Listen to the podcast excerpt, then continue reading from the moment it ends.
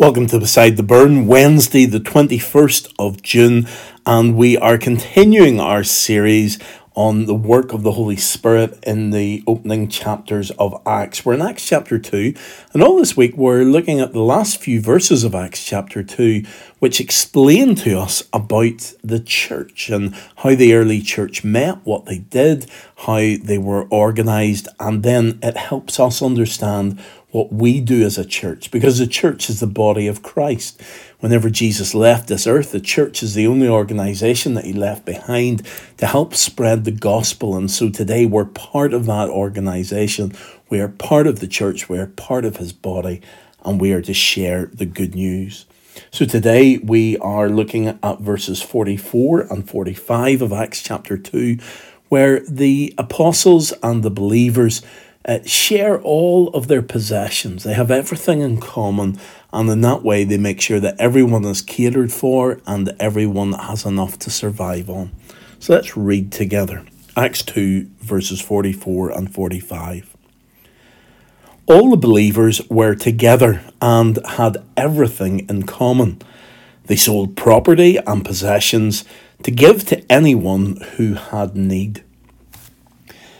So, again, this is a vital part of what it was to be a believer in these days because there's no state help. In fact, many of the believers were persecuted, many of them were sidelined in society. To become a believer and a follower of Jesus Christ meant for some leaving their own jobs behind, and so they had no income. And so it was important that they cared for one another.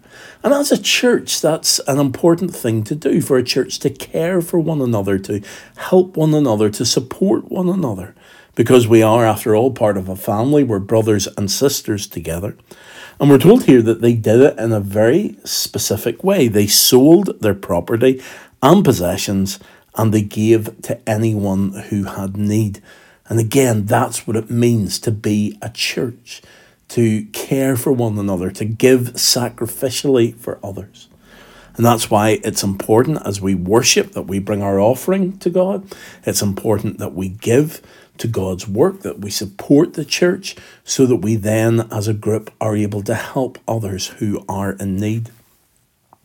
Now, if we move forward to Acts chapter 4, we again find the disciples and the believers living in this way. This is not just something that happened on a one off, this is something that they were consistently doing. So we're going to read verse 32 to verse 35 of chapter 4.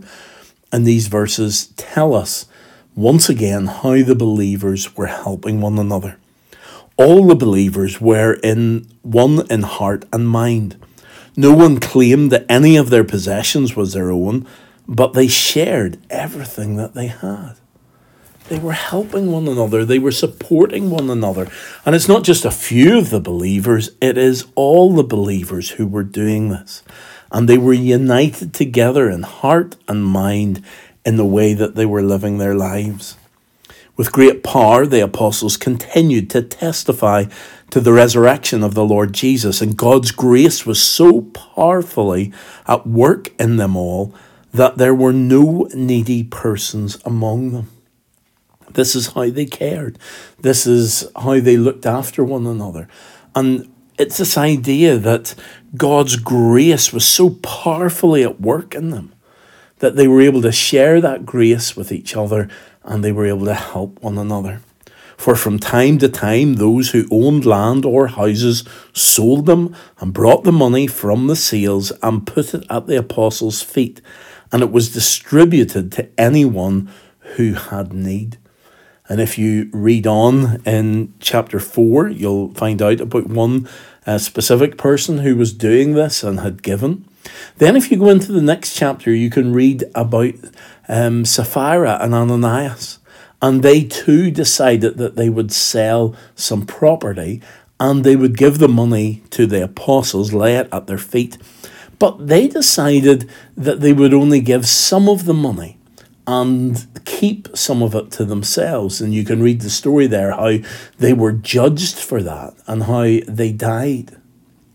God sent judgment upon them. And the point of that story was not the fact that they kept the money to themselves, it was the fact that they claimed to be giving all of it to the Lord and yet were keeping it aside. And God's judgment came upon them. And so it's important whenever we do these things that we don't do them for show, that we don't do them to raise our own profile as Ananias and Sapphira were doing, but that we do it for the Lord. And then if we also uh, go to Matthew chapter 19, we find Jesus issuing the same command. He's talking to um, the rich and how they can enter the kingdom of heaven and how difficult it is. And Jesus says, if you want to be perfect, go sell your possessions and give to the poor, and you will have treasure in heaven. Then come, follow me. And it's this contrast between being poor and having treasure. The treasure is in heaven, the treasure is not on the earth. And it may well be that possessions can be the very thing that stop people from following Jesus. And it's possessions sometimes that need to be dealt with and need to be set aside or given away to open up the heart so that we can follow Jesus. So, here is an example of the early church caring for one another and providing for one another. Here is Jesus giving this teaching of sharing our possessions with others. And here's the example of the apostles and the believers sharing together. So let's bow in prayer and let's ask that God would give us compassion on others. Heavenly Father, we pray today to you because you are the God who loves us and the God who has compassion upon us. And Lord, we pray that we might have that compassion for others, that we might see the needs of others and be prepared to give to them. We see, Lord, this example of how property was sold so that the money could be used to care for those who had nothing. And Lord, we pray that as your people here on earth, we might see the needs and we might be prepared to give. Sometimes, Lord, we're only prepared to give if we think that people deserve it, and yet we realize that there are many in society who have great needs. And so we pray that we might be able to share your grace with others and that we might be able to meet the needs that are before us. For Lord, we ask it in Jesus' name. Amen.